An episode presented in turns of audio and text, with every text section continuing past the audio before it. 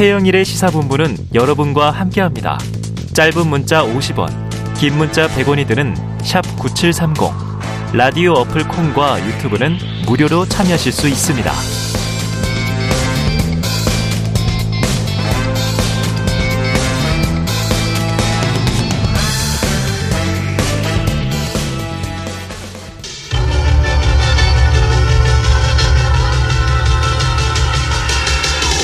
네, 이번 주 가장 화제가 됐던 뉴스 1위를 인물, 말, 장면으로 만나보는 그런 시간이죠. 시사 랭킹쇼 금요 톱10. 자, 성공회대 최진봉 교수님, 한겨레 김한 기자님 나오셨습니다. 어서 오세요. 안녕하세요. 안녕하세요. 자, 본격적으로 시작해보죠. 오늘의 인물, 일부에서도 다뤘습니다. 바로 그분, 박진 외교부 장관입니다. 자, 어제 해임 건의안이 국회에서 단독 처리가 됐어요. 민주당 단독 처리. 외교 참사에 대한 책임을 져야 한다. 이런 이유입니다. 주호영 국민의힘 원내대표는 외교 참사 아니다. 민주당의 억지 자해 참사다. 이렇게 또 맞받아쳤어요. 최 교수님, 네. 어떻게 보십니까? 아니, 자해라뇨. 네. 좀 이해가 안 되고요. 네. 국민의 관점에서 봐야 한다고 저는 봅니다. 물론 국민의힘이 대통령실을 옹호하기 위해서 이렇게 말씀하신 거는 이해는 하겠는데 네네. 정치적으로. 국민들이 볼 때 그러면 성과가 뭐가 있냐는 거예요. 눈에 띄는 성과가 없어요. 48조 한미 정상회담 했잖아요. 그것뿐만 아니라 한일 정상회담도 우리나라는 약식회담, 정상회담도 약식회담이라고까지 얘기했는데 일본은 간담회라고 그러고. 네. 그런 상황에서 무슨 성과는, 그리고 한미, 한일 정상회담에서 무슨 성과라고 특별히 나오는 게 없잖아요, 지금. 외교가, 지난번에 조문 외교 같은 경우에도 가서 조문을 안 해가지고 또 논란이 됐었고. 그러니까 성과가 거의 없어요. 거기에다가 비속어, 욕설 논란만 남고 지금도 그 문제가 진행 중입니다. 이런 상황에서 과연 외교적 참사라고 하는 건 누가 봐도 이거는 인정할 수밖에 없는 상황이에요. 네. 그 상황에서 아무도 책임을 안 지고 넘어간다? 그럼 이제 곧 G20 정상회담 있습니다. 예. 그때는 또 어떻게 할 거예요? 그러면 뭔가 문제를 쇄신하고 변화를 줘서 정상회담에 나가 제대로 일할 수 있는 시스템을 갖춰야 되잖아요. 근데 아무도 책임 안 지고 이런 일이 있었는데 그냥 넘어간다? 이건 있을 수 없는 일이에요. 저는 이게 대통령실이나 국민의힘이 공격으로 받아들이지 마시고 이번 기회를 통해서 외교 라인을 다시 짜고 진영을 다시 갖추어서 정말 외교를 성공적으로 이끌 수 있는 그런 시스템을 만드는 계기로 삼았으면 좋겠습니다. 네. 자, 그런데 이제 그냥 넘어가는 건 아니에요. 네. 김 기자님. 그냥 넘어가는 게 아니라 네. 오히려 가짜 뉴스를 엄벌해야 된다. 네. 이렇게 이제 또 다른 이슈로 제기되고 있는데 네. 기자 입장에서 어떻습니까? 근데 지금 너무 이게 정쟁으로 흐르고 있는데, 그러니까 애초에도 그런 얘기들 많이 했습니다만 대통령이 유감 표명을 하고 네네네. 지나갔으면 될 일인데 이게 지금 전국을 일주일 넘게 일주일이 넘었어요. 네, 이렇게 지금 장식하고 있는 상황이고 여기에 이제 점점 파급이 커져서 장관에 대한 해임 건의안이 제출되고 그 다음에 네. 국민의힘은 공영방송을 고발하는 사태로 예. 번져가고 있는데 과연 이게 누구를 위한 것이냐? 그러니까 이준석 대표가 페이스북에 쓴 글입니까? 지금 잡아야 될 거는 물가. 네네네. 다른 게 아니다라는 얘기도 하고 있는데 그러니까 민생 경제가 굉장히 어렵다는 얘기를 여야 정치권들이 하면서 이 문제에서 정쟁을 정쟁으로 받는 태도가 계속 이어지고 있는 이 상황 자체가 지금 문제가 네. 아닌가 이런 생각도 듭니다. 그래서 이게 매일 저희도 다룰 수밖에 없으니까 네. 오늘이 9월의 마지막 날인데 정치권이 대승적으로 네. 자 9월로 끝냅시다. 네. 10월 1일부터 하지 맙시다. 10월은 새로 시작합시다. 네. 그러면 좋겠는데 국정감사까지 갈 것 같아서 네. 걱정이 큰데 자, 어제 박진 장관에 대한 해임 건의안이 통과되자 지금 국민의힘의 반격은 이래요. 오늘 김진표 국회의장의 사퇴 권고안을 제출한다는 거죠. 그런데 민주당의 진성준 원내수석 부대표 얘기를 들어보면 전례도 없고 될 리도 없다. 어렵겠죠? 어렵죠. 왜냐하면 지금 현재 국회 다수석이 민주당이잖아요. 네네. 불가능하고 사실은 해임 건의안 같은 경우는 72시간 내에 처리를 해야 돼요. 예, 예. 자동 상정이 됩니다. 네. 회의를 주재하냐 안 주재하냐의 문제인 건데 처음에 김진표 의장이 그런 얘기 했잖아요. 1차적으로 요구했을 때 1차 시한은 일단 양측이 더 협의해봐라. 네네네. 그렇게 해서 돌려보냈어요. 동의도 하고. 근데 협의가 안 된 거잖아요. 그러면 회의만이 올라오기엔 자동 상정이 되는 것이고 72시간 내에 처리를 해야 되는데 그럼 계속 안 하고 뭉개고 넘어가 보세요. 그 비판은 어떻게 또 감당할 겁니까? 네네. 의장으로서는 어느 정당에 치우친다고 저는 보지 않고 당연히 해야 될 의사 진행을 했다고 봐요. 그래서 이게 72시간 내에 진행해야 되는 이유가 있었고 또 자동 상정이 되기 때문에 그 자체를 안 했을 경우에 더 큰 후폭풍을 맞을 수밖에 없는 상황이었고 지금 국민의힘이 추진하는 해임 공고라든지 이런 거 사퇴 공고 이런 부분들은 정치적 공세일 뿐이지 실제 일어날 가능성은 없다고 봅니다. 자, 이 대목에서 두 분의 의견을 좀 들어보겠습니다. 박진 외교부 장관의 입장. 네. 자, 그러니까 이게 외교 참사라는 것엔 동의할 수가 없다. 네. 그런데 야당의 질책은 또 국익 외교를 잘 해달라는 차원으로 경청하겠다, 이런 얘기를 했습니다. 자, 스스로 거취를 결정할 가능성, 김한 기자님 몇 %? 스스로는 결정을 못한다고 보고요. 아, 그래요? 네. 결정이 되려면 대통령실에서 결정을 해야 되는데. 인사권자가. 네, 물론 해임 건의안이 통과됐다고 반드시 해임해야 되는 건 아닙니다. 네, 건의니까 구속력은 때문에. 없어요. 근데 이게 항상 역대 장관의 해임 건의안을 보면 뒤에 굉장한 후폭풍들이 따릅니다. 네. 그러니까 이거에 대해서 정치를 생물이다 뭐 이렇게 얘기도 하지만 책임의 예술이라는 말도 많이 하거든요. 책임? 책임의 예술이라는 말도 많이 하거든요. 책임의 예술. 그러니까 지금 박진 장관 입장에서는 억울할 수 있습니다. 내가 말하자면 지금 문제가 된 많은 것들이 나에게서 비롯된 문제인가. 아. 그렇게 생각하지 않을 수 있습니다. 다만 아까 대신 매맞는 아이 이 네. 얘기도 일부에서 제가 네, 뭐 정의당에서 휘핑보이라는 표현도 썼는데 네.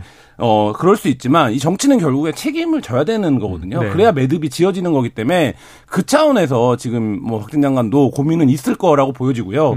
이 결정은 결국 대통령실에서 해야 되는데 대통령이 그 뭐 우리 국회를 상대로 비속어를 쓴 거다라는 홍보수석의 해명이 아직 거둬지지 않고 있지만 매일 계속 강조하는 게 협치 아니었습니까? 협치. 네네. 협치 차원에서도 이게 무슨 의미인지 좀 대통령실에서 오히려 좀 깊은 고민이 필요한 시점이 아닌가 싶습니다. 예. 자, 최 교수님 이게 후폭풍 얘기를 지금 김 기자가 해주셨는데 박진 장관이 스스로 사퇴하거나 뭐 인사권자인 대통령이 해임할 가능성 뭐 조금이라도 있을까요?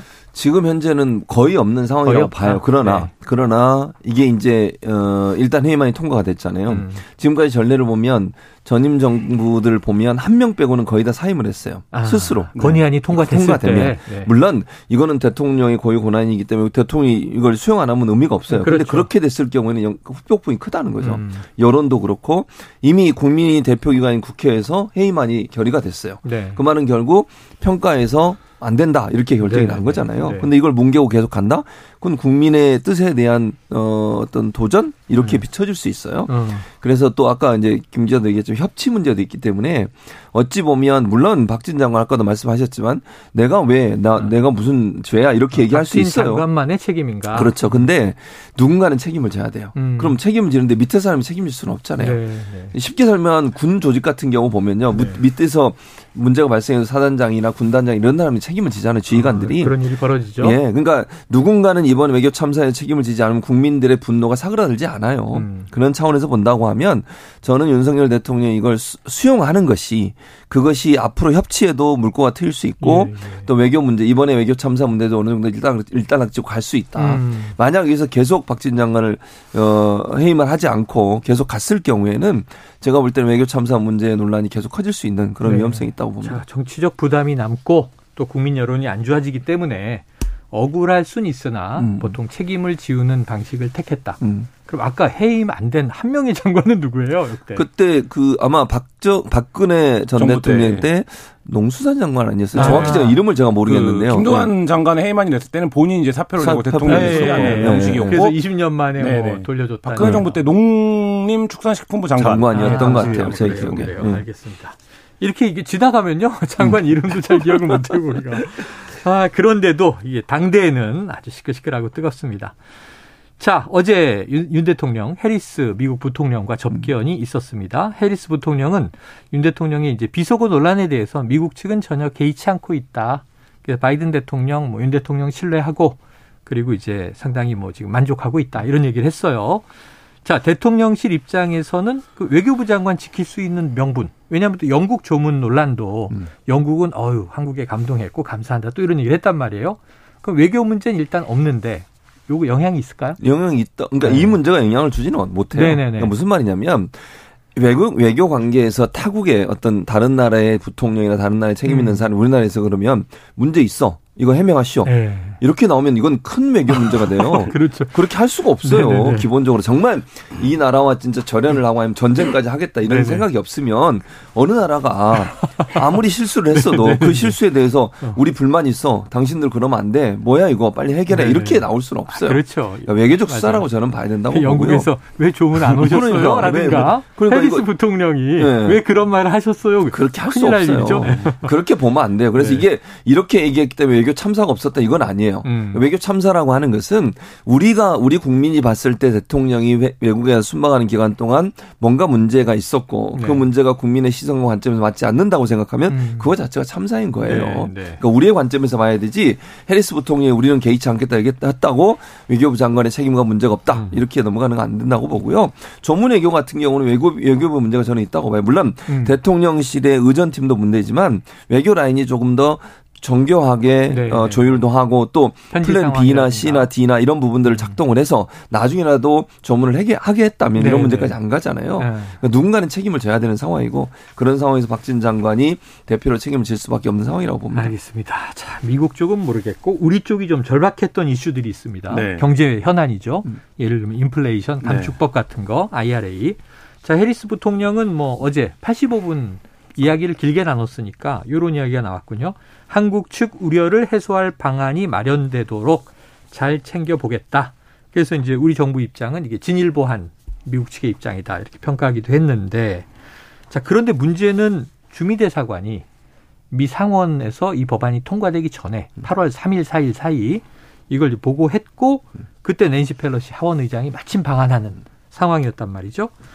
근데 그때 좀 선제적인 조치를 취했다면 대통령실이 좀 긴박하게 움직였다면 상황이 달랐을까요? 뭐 상황이 달랐다라고 장담하긴 어렵지만 여기서 비판을 해야 되는 건 왜 안 움직였냐 그 자체예요. 그러니까 예를 들면 결과는 차치하고 예, 그때 움직였더라도 뭐 결과는 같았을 수도 있습니다. 다만 모든 국가의 정부가 자국의 이익을 위해서 최선을 다하는 건데 지금 이제 나오는 보도들에 따르면 이미 7월부터 이런 움직임이 감지가 됐었고 그 사이에서도 여러 가지 단발적인 이제 보고라든지 보도들이 있었다라는 건데 그런 상황에서도 전혀 이제 뭐 대응이 없었다라는 게 지금 확인이 되고 있는 거고 지금 이건 이제 단적인 거죠. 펠로시 하원의장이 왔을 때도 대통령이 이제 휴가라고 안 만났는데 맞아요. 그때도 이제 많은 놀란 말들이 있었어요. 그러니까 뭐 대통령이 휴가면 미국에서 이렇게 뭐 서열 세 번째가 와도 안 만나는 거냐 네네. 뭐 이런 논란이 있었는데 그래도 뭐 그때 인정했습니다. 근데 그때 이런 현안까지 있었다라고 한다면 그때 만나냐 안 만나냐 이거가 중요한 것보다 그 전에 우리 정부가 어떤 대응을 해왔냐 그러니까 이번에도 48조 만나는 동안 충분히 얘기를 했다라는 게 대통령실의 설명인데 그러면 과연 그런 부분들이 지금 어떻게 되고 있는 거냐 현재에서는 이게 워낙 어렵게 꿰매놓은 법안이라 다시 풀어서 뭐를 넣어주고 이게 쉽지가 않다라는 얘기들이 나오고 있는데 뭐 그런 부분들에 대해서는 어떤 준비를 하고 있는 거냐 뭐 이런 부분들을 우리가 이제 물어야 될 때인 것 같습니다. 그러니까 자꾸 이제 일본하고의 비교 뭐 이런 얘기도 나오고 있는데 지금 최 교수님 대통령실은 주미대사관이 보고했을 그 당시 이 법안이 막 논의되기 시작한 단계여서 미국 측과 구체적인 논의를 하기에는 어려웠던 상황이다 이렇게 해명을 했어요. 어떻게 들으셨습니까? 저는 이 해명이 잘못됐다고 생각합니다. 논의되기 시작할 때 얘기를 해야죠. 아니 예를 생각해 보세요. 통과된 다음보다는 그러면 안 되죠. 그러니까 논의가 시작될 때 미리 얘기해서 로비를 하든 아니면 우리 측하고 하든 그렇죠. 얘기를 해서 법안이 논의되는 단계부터 우리나라 들어가게 만들어야 돼요. 근데 지금 보면 대사관이 그러니까 한국 미국에 있는 한국 대사관에서 이걸 왜 보냈겠습니까? 네네네. 긴박하니까 보내는 거 아니에요? 3급 기밀. 당연하죠. 왜냐하면 지금 분위기가 이런 법안을 만들려고 하는데 우리나라가 빠지는 것 같다. 그러니 우리가 대책 세워야 된다. 이런 이제 공문을 보낸 거잖아요. 우리나라에. 그럼 우리나라 에서 받아서 기재부든 산업부든 이런 데서 이거 빨리 좀 로비를 하든지 아니면 미국의 의회 관계자를 만나든 의원들을 만나든 이런 분들 만나가지고 설득을 할 수 있는 방안이 돼야 되는 거잖아요. 뭐 통상 교섭 관련해서 채널들이 많이 있습니다. 당연하죠. 그러니까 논의되기 시작한 단계라고 하면 이때가 적기라는 거예요. 제 말은 오히려 논의되는 적기다. 단계이기 때문에 미국이 구체적인 논의를 하기 어렵다. 이건 말이 안 돼요. 그러니까 논의될 때부터 얘기를 해야 법안이 만들어질 때는 우리나라도 포함될 수 있는 법안으로 가는 거죠. 법안이 논의 단계에서 논의가 돼서 그게 법안이 완성이 되는 거잖아요. 그래서 이제 미국 언론들이 쓰고 있는 표현이 어렵게 꿰매갖고 다시 이걸 풀긴 어렵다 이런 표현을 쓰고 있는 거거든요. 그러니까 그게 이제 꿰매기 전에 우리 걸 넣었어야 되는데 그렇지 않고 지금 한국 걸 넣어주려면 이걸 다시 풀어야 되는데 그러면 또 다시 너무 많은 이해관계가 이제 충돌할 수 있는 우려가 있죠. 그러니까 이제 그 부분에서 선제적인 대응이 중요했는데 이제 그걸 하지 못한 책임 뭐 이런 것들이 지금 대두가 됩니다. 뭐 이런 순방 이후 보통은 이제 역대 정권에서 대통령이 순방하면 지지율은 오른다. 이게 일반적인 이제 이 통상적인 패턴이었는데 자, 한국갤럽 볼게요. 지난 27일에서 29일 전국 성인 1,000명을 대상으로 조사했는데 윤 대통령 직무수행 잘하고 있다. 긍정평가 24%, 잘못하고 있다. 응답 65%. 자, 자세한 사항은 중앙선거 여론조사 심의위원회 홈페이지를 참조하시면 되고요. 자, 김 기자님. 대통령실 한번 빙의해 주세요. 지금 어떻게 보고 느끼고 이게 어떤 생각하고 있을까요? 지금 그 두 개 세대에서 굉장히 충격적인데요. 아, 그러니까 20대에서 한 자릿수입니다. 아, 잘하고 있다라는. 긍정평가가. 네, 한 자릿수입니다. 이거 굉장히 좀 뭐 낮긴 했습니다만 이전에도 네. 한 자릿수까지 떨어졌고요.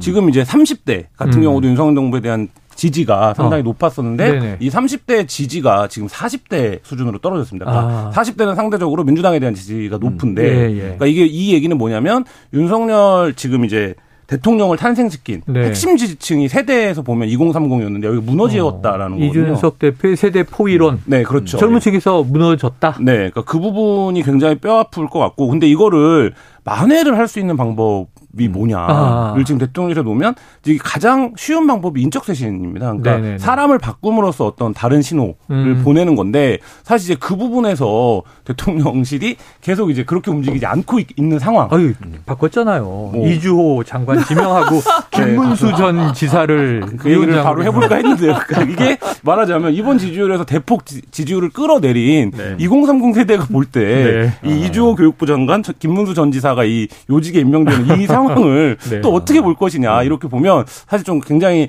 대통령실 입장에서는 답답할 것 같습니다. 답답할 것이다. 네.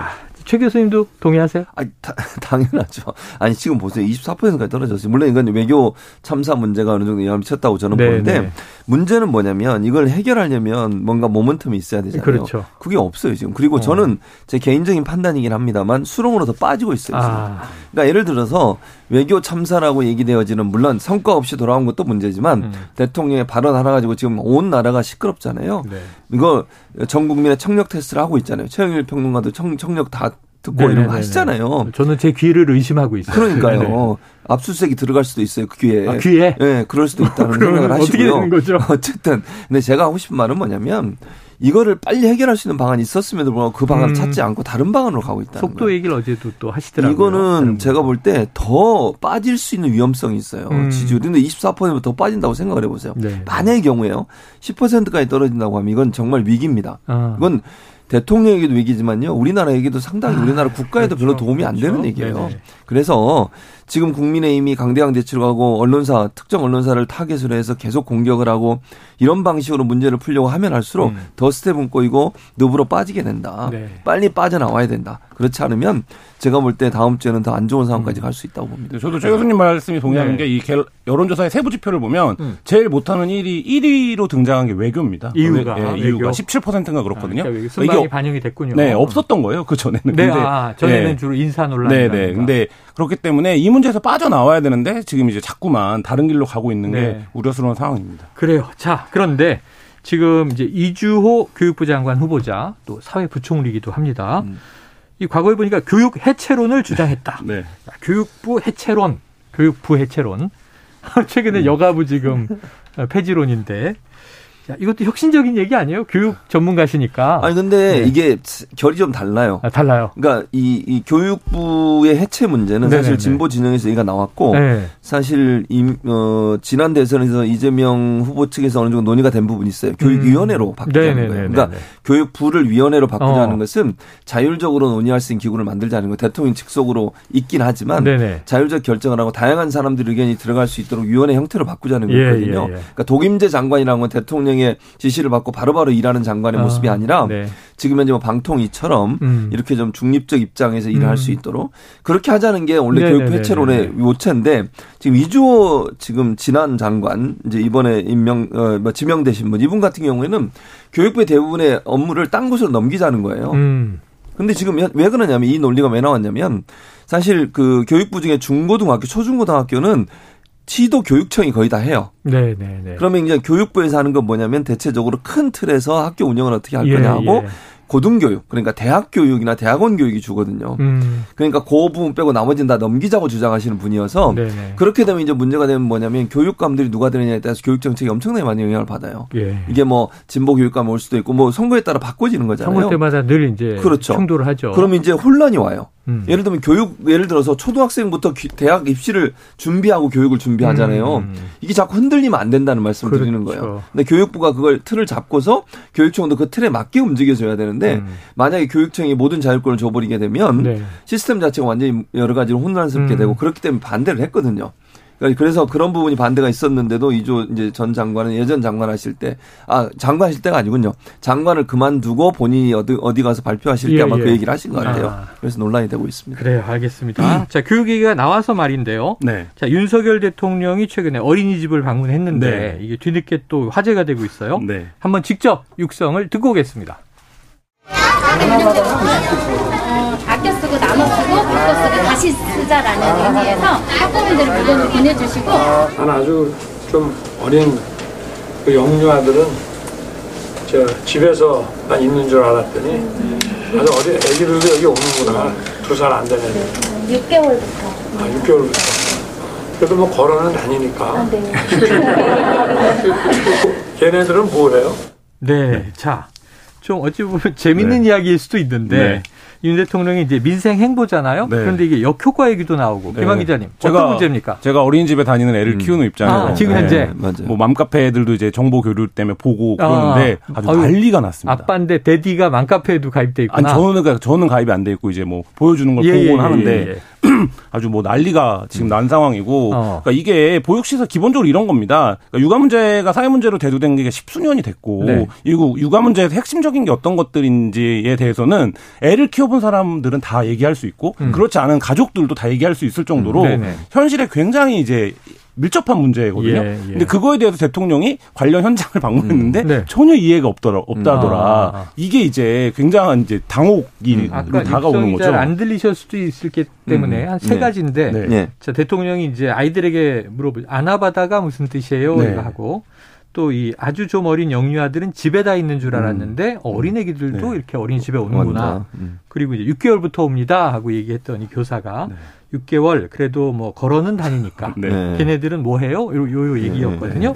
자, 어떤 게 문제라고 보셔요? 그러니까 이게 전체적으로 문제죠. 전체적으로. 그러니까 뭐 이렇게 얘기할 수는 있을까요? 예를 들면 대통령실에서 윤석열 대통령이 이제 육아를 안 해보셔서 그럴 수 있다 이렇게 얘기할 수 있는데 그건 핑계가 될 수 없어요. 네네. 왜? 대통령이 되는 순간 어느 곳을 방문하기 전에 기본적인 정보를 갖고 가셔야 되는 거예요. 그리고 보좌진 걸 브리핑을 해야 돼요. 네네네. 예를 들면 그러니까 본인이 육아의 경험이 없으신 분이라면 보좌진이 아이들 지금 방문하러 가는데 여기는 어떤 시설이고 아이들은 어떤 상황이고 우리 육아 정책은 어떻고 현재 문제는 뭐고 앞으로 해결 방안은 뭡니다. 이걸 얘기해 줘야죠. 그래야 대통령이 가서 무슨 한마디를 하실 때 그 국민들에게 정말 보여지는 거잖아요. 제대로 육아 정책을 잘 알고 있구나. 이게 이해가 되는. 지금 이 단어 물론 아나바다 저는 예전부터 알았고 아이들은 다 알아요. 저 초등학교 때 나온 말이어서 한 30년 된 말입니다. 김한 기자님이 초등학교 때 나왔어요. 네. 제가 국민학교에 입학해서 초등학교 졸업했는데 그러니까. 그때 나온 말입니다. 근데 그거를 모르시니까 잘 모르겠어요. 좋습니다. 그렇다 치고요.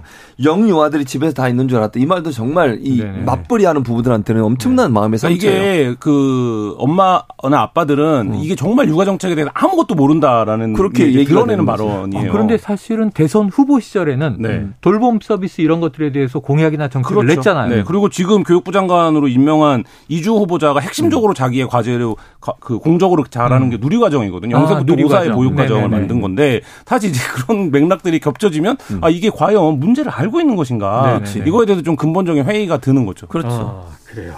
자, 또 다른 인물 지금 인사가 발표가 됐습니다. 김문수 신임 경제사회노동위원장. 자, 대통령실 고위 관계자는 좌우 극단을 오간 사람인 만큼 사회 전체를 들여다볼 수 있을 것이다. 이 설명, 최 교수님 맞습니까? 아닙니다. 저는 그렇게 생각하지 않습니다. 물론 본인의 정치적 이해관계 때문에 왔다 갔다 했어요. 스펙트럼이 넓은 건 맞죠? 아니요, 그건 아니죠. 그게 스펙트럼이 뭐 넓은 게 아니죠. 저는 제가 모르겠습니다. 이분 이제 김문수 전 지사 같은 경우에 본인의 정치적 입지 때문에 왔다 갔다 했다. 우리가 보통 그런 분들을 어떻게 부르는지 아시잖아요. 정치 철새라고 부릅니다. 물론 뭐 저는 이분이 뭐 어떤 가치관을 갖고 있는지를 분간이 안 돼요. 왔다 가시 하셨기 때문에. 다만 저는 제일 문제가 되는 게 뭐냐면 이분이 갖고 있는 노동관이에요. 노동관. 그러니까 노조에 대해서 귀족 노조다. 노조가 뭐 산업계를 도움이 안 된다. 이런 노조 정책을 노동관을 갖고 계신 분이 경사노위 위원장을 하는 건 말이 안 돼요. 이거는. 아니 경사노위가 어떤 곳입니까? 그러니까 정부 그다음에 사업자들 그리고 노동자 중재를 하는 거예요. 중재를. 그러면 노동정책에 대한 올바른 이해가 없으면 어떻게 중재가 돼요? 누구 편만 들겠습니까? 그러면 노조에 대해서 그 당신들 귀족노조야. 노조 때문에 산업이 문제가 되고 있어. 노조 때문에 경제가 발목을 잡고 있어. 이런 생각을 갖고 있는 분이 경산우 위원장이 돼가지고 들어가면 중재를 제대로 하겠냐고. 누구 편을 들겠냐고 대체. 네. 이건 말이 안 돼요. 아하. 아니 노동자들 입장에서 자기의 입장을 대변하는 것도 아니에요. 네. 공정하게 노동자든 사측이든 어느 한쪽의 입장을 갖고 있지 않아야 되는데 이분 태극기 집회 나가서 발언도 하신 분이에요. 그런 여러 가지 발언들의 내용들을 지금까지 쭉 봤을 때 노동 계급에 대해서 또 노동관이 우리가 생각하는 일반 노동자들의 입장을 너무 반대하는 그런 입장이 서 있었기 때문에 이런 분이 경산의 위원장을 하시는 건 저는 바람직하지 않다고 봅니다. 알겠습니다. 야, 시간이 또 많이 흘러서 네. 지금 이 두 번째 이슈도 하나 보죠. 이건 김한 기자님 네. 오늘의 주간 장면으로 네. 돈 스파이크 구속. 네. 야, 이건 오랜만에 정치 이슈가 아닌데. 네. 자, 이게 선정된 이유는 뭔가요? 굉장히 유명한 그 방송인이죠. 네네. 네. 전격적으로 구속이 됐는데요. 그러니까 마약이 진짜로 우리 주변에 굉장히 만연했다라는 거를 좀 느끼니까 그래요? 예, 돈 스파이크도 김민수 씨죠. 네네. 천회분을 갖고 있었다라는 거잖아요. 근데 여기 천회분? 네, 뭐 수사를 통해서 더 밝혀져야겠지만 여기가 뭐 마약을 유통하거나 이런 사람이 아니었다라고 본다면 네네. 투여자라고 본다면 이 투여자도 천회분씩을 갖고 있을 정도로 네. 마약 구매라든지 마약 판매, 그다음 마약 유통이 굉장히 만연했다라는 걸 좀 보여주는 사건인 것 같아서 뽑아봤습니다. 네. 안 그래도 요즘에 그 화제가 된 드라마 수리남을 보니까 예. 마약 얘기가 한참 나와서 네. 야, 저게 사실인가 그랬는데 그런데 일각에서 돈 스파이크의 마약 검거 시점이 교묘하다. 이런 얘기가 나오는데 어떤 이유예요? 이게 이제 정치적으로 굉장히 큰 사건들이 있을 때 뭐 연예인 관련된 이슈나 이런 게 나온다라는 것들 옛날부터 이제 많았죠. 예, 사람들이 네. 이제 의심을 하는 건데요. 네. 근데 지금 사실 경찰이 마약 사범 집중 단속 하는 기간입니다. 그래서 네. 계속 마약 사범들을 서별로 이렇게 발표하고 있는 때라서 뭐 그런 의심, 우려 이런 것들이 있는데 이건 이런 이제 음모론은 역설적으로 정치나 사회가 너무 어렵다. 이거를 좀 네, 반증하는 것이기도 합니다. 야, 이게 처음은 언제였을까요? 예전에 독재 정권 때였을 것 같은데. 예, 80년대부터. 그러니까, 네, 그 이제 정치적으로 상황이 좀 어려울 때 연예인이나 이런 이제 엔터 쪽에 마약 사건을 터뜨리면 대중의 관심이나 뭐 이런 것들을 좀 돌릴 수 있는 뭐 이런 시기가 있어. 그게 이제 영화나 이런 데도 자주 소재로 나오잖아요. 네, 맞아요. 뭐 내일 연예인 마약 사건 하나 터뜨리면 잠잠해져. 뭐 이런 말들. 그러니까 이제 네. 그런 건데 그거는 이제 역설적으로 그만큼 지금 정책 상황이 어렵다라는 얘기기도 합니다. 야, 70년대 막 조용필 씨 마약 구소 뭐 이런 네. 것도 있었는데. 제가 생각해서 2000년대 들어와서는 네. 서태지 씨 이혼 깜짝 놀랐죠. 결혼을 했나? 뭐 이렇게 굉장히 충격적이었죠. 그렇습니다. 자, 이 과거에는 마약이 특수계층의 전유물이었다. 네. 그랬는데 우리나라는 또 마약 청정 국가다 그랬는데 네. 일반인들이 이렇게 쉽게 구할 수 있는 게 큰 문제인 것 같은데 김한 기자님 마약 판매 취재를 해보셨다면서요? 네, 마약을 유통하는 이제 채팅창을 취재한 적이 있었었는데요. 네. 이게 보면 비대면으로 거래가 이루어집니다. 이제 그러니까 일명 던지기 수법이라고 하는데 뭐 지하철 물론 이렇게 사물함 이런 데다가 넣어놓고 돈을 입금받는. 근데 그 돈을 현금으로 입금받는 게 아니라 코인이나 이런 형태로 추적이 어렵게 입금을 받는. 그리고 놀랍게도 이 마약 시장도 실시간 배송이 됩니다. 그래서 예를 들면 오늘 뭐 낮에 시키고 저녁에 수령하는 네. 뭐 이런 형태. 그러니까 이게 전국 단위의 망을 갖고 있어요, 이 조직이. 뭐 이런 상황이기 때문에 지금 이제 그런 방식으로 SNS나 채팅에서 마약 거래가 이루어지면서 젊은 세대들의 마약 유입이 굉장히 좀 네. 빨라지고 있고 지금 뭐 돈 스파이크의 사례에서도 보듯이 젊은 층들이 주로 이 마약에 접근하는 과거에는 이게 뭔가 이제 굉장히 허들이 있어서 구매를 하려면 네. 그 자체가 좀 어려웠다면 지금은 그렇지 않게 되면서 우리가 이제 흔히 뭐 수사로 얘기하는 마약 청정국 이런 거는 이제 좀 네. 아니라 굉장히 주변에서 지금도 검색해보면 쉽게 이제 나올 정도로 굉장히 좀 만연해 있습니다. 큰일입니다. 만연해 있다. 마약에 대한 수요가 있다. 또 판매와 구매가 쉽게 연결된다. 네. 근데 서로 얼굴도 안 보고 그렇죠. 주고받는다. 네. 야, 큰일입니다. 이거 어떻게 사회적 문제 어떻게 보세요, 최 교수님? 사회적 문제죠. 사실은 이제 아까 얘기한 20, 30대. 그 왜냐면 가격도 엄청나게 저렴하게 공급된대요. 네네. 이래분이 뭐 어떤 거는 24,000원 정도. 네. 그러니까 그냥 치킨 한 마리 먹는 값이에요. 그러니까 쉽게 접근이 가능한 거잖아요. 네. 지금 말씀하신 SNS로 하니까 이게 가격이 저렴하니까 젊은 층들이 접근이 가능해지고 또 SNS로 유통되다 보니까 SNS 더 유용하게 예. 잘 쓰고 있는 젊은 층들이 또 이제 계층을 가리지 않고 뭐 주부든 젊은 층이든 회사원이든 관계없이 누구든 다 지금 위험에 노출돼 있는 상황이에요. 네. 이런 상황이니까 문제는 이제 이런 부분들을 어떻게 우리가 조절할 거냐 하는 부분은 물론 마약 범들을 빨리빨리 검거해야 하는 건 중요하지만 유통망들을 어떻게 차단할 거냐는 그렇죠. 부분, SNS를 통해서 어떻게 유통이 안 되도록 막을 거냐. 네. 그리고 또 하나는 신종 마약류들이 새로 나오는데 마약류 분류 안 되는 부분도 많대요. 이런 부분에 대한 법률 어떤 그 약물 전문가들을 통해서든 빨리빨리 분류를 시켜서 이런 약들이 유통되는 네. 걸 체계적으로 막을 필요가 있다는 생각이 듭니다. 알겠습니다. 자, 이게 더 뿌리 내리기 전에 발본색원해서 네. 우리 사회의 마약은 정말 뿌리 내리지 못하도록 발붙이지 못하도록 해야 할 것 같습니다. 자, 오늘 시사 랭킹쇼 금요 톱10 성공회대 최진봉 교수님, 김한 한결희 기자와 함께했습니다. 두 분 고맙습니다. 네, 감사합니다.